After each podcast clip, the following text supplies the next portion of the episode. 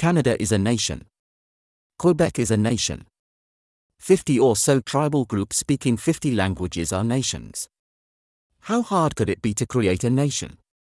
First of all, we must establish what a nation is and why ought we, who are separate from the left, create one? The dictionary definition of a nation is a large body of people united by common descent, history, culture, or language inhabiting a particular country or territory. Basically, this could be condensed down to a group with property. Christian fundamentalists are already a group. We are part of a larger group that identifies with the political right. Christians have property, but it is not identified with any church, religious body, or any specific nation. Most of our property is possessed on an individual basis and then only conditionally. How conditional ownership is was made clear when the Canadian government seized bank accounts and other property, however, nations seize what is called private property routinely. When the police detain you, they have effectively exercised ownership of you.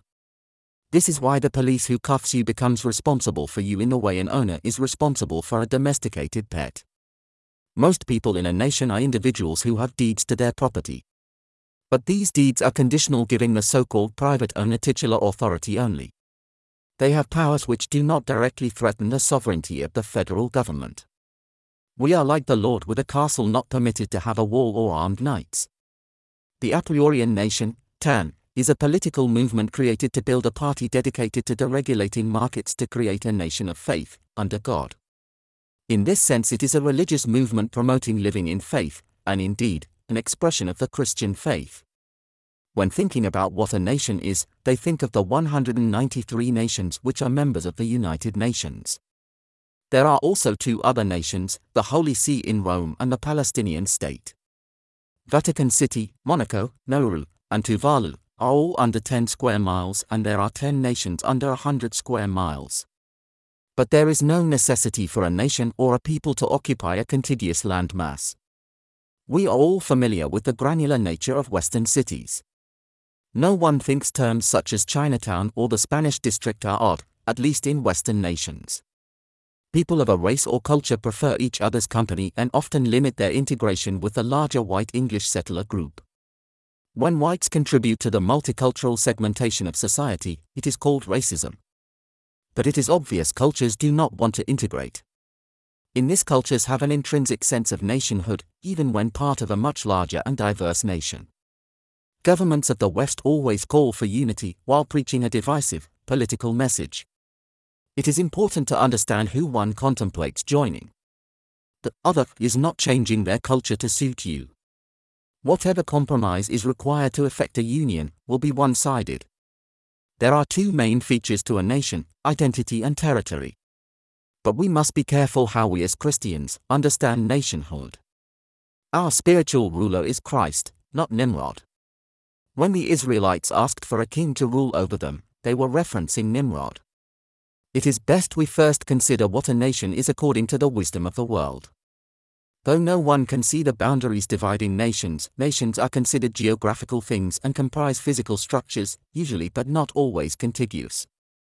The people in this geographical area are the people of the nation. Though they will have different identities, they are all considered to be subject to the laws of the nation. In the common view, a nation is like a room with invisible walls that enclose an extended family. This is the phenomenological understanding of a nation.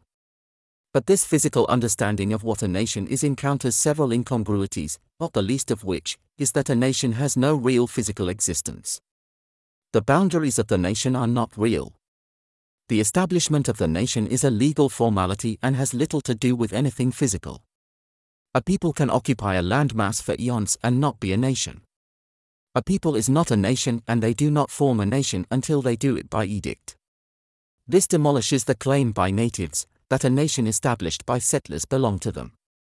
The nation is not the land. Nations are abstract creations belonging to those who created it. Christianity ought to have been a people with a nation, but it died stillborn. As with Israel before them, the church became corrupted by the people around them. They lost their identity and so lost the ability to form a nation. We must, as a nation and as a people, form an identity. As a people set apart, we must come out from amongst them. And this brings us to the mechanisms of nationalization. Biblically, this process was to have created the church, but wolves have so corrupted the idea of church as to render it conceptually useless. The a priorian nation is a design to make the leap from being a nation of law to a nation built on faith. TAN helps bridge the gap between a life lived under the law to a life lived in Christ. Christians ought to consider TAN a fundamentalist church, but for the sake of clarity, it will be better off if it is treated as a political movement targeting the regulatory environment oppressing markets. Galatians 5 verse 9. A little leaven leaveneth the whole lump. The seed of transformation is a small group of as few as three persons. A priorian exchanges begin the process of deregulating the market. The centerpiece of the legal system are the laws relating to ownership. Public and private ownership create unbiblical constraints on the market. If we owned the world and had absolute power, faith would be needed. This is why the Bible asks what good is it to own the world and lose our soul? When man represents the law, he has no need of faith. We cannot even claim to have faith in God if we do not have faith in the people of God. This is why the people of faith are a race apart and must possess their own nation. We also know that to reject the law does not require an act of Congress. That would be a contradiction. It only takes two or three people to create an exchange and start the process of deregulating the market. Regulations are needed for informal economies when accounts cannot be reconciled. An a priorian exchange is a formal market that reconciles accounts regularly. To formalize the economy means the need for regulatory frameworks is eliminated. The initial step in formalization a market is to create market elements, a process referred to as capitalization. The exchange must be formally established by the commitment of assets to the market, so it has something to work with. The contributions ought to be compatible with the exchange commercial prospects. If the members are plumbers, then it makes sense to capitalize the exchange with the tools and equipment needed by plumbers. The exchange needs a formal identity if it is to be registered with the state.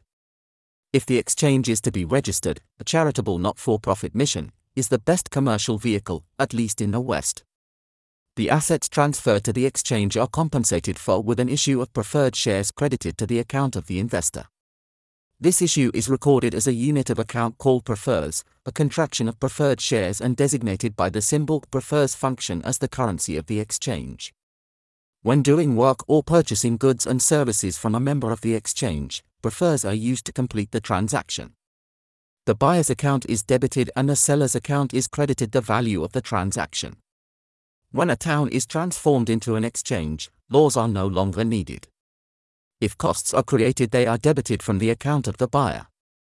If value is created or transferred, the account of the seller is credited. All crime creates costs, as do all social ills because the exchange always debits the accounts of a person creating costs and credits those who have experienced a cost, justice is always maintained. Laws are not required, and the exchange provides full employment without poverty, debt, or taxation. The people of the exchange create a sustainable market based on a pool of resources. The exchange becomes the market of the a priorian nation.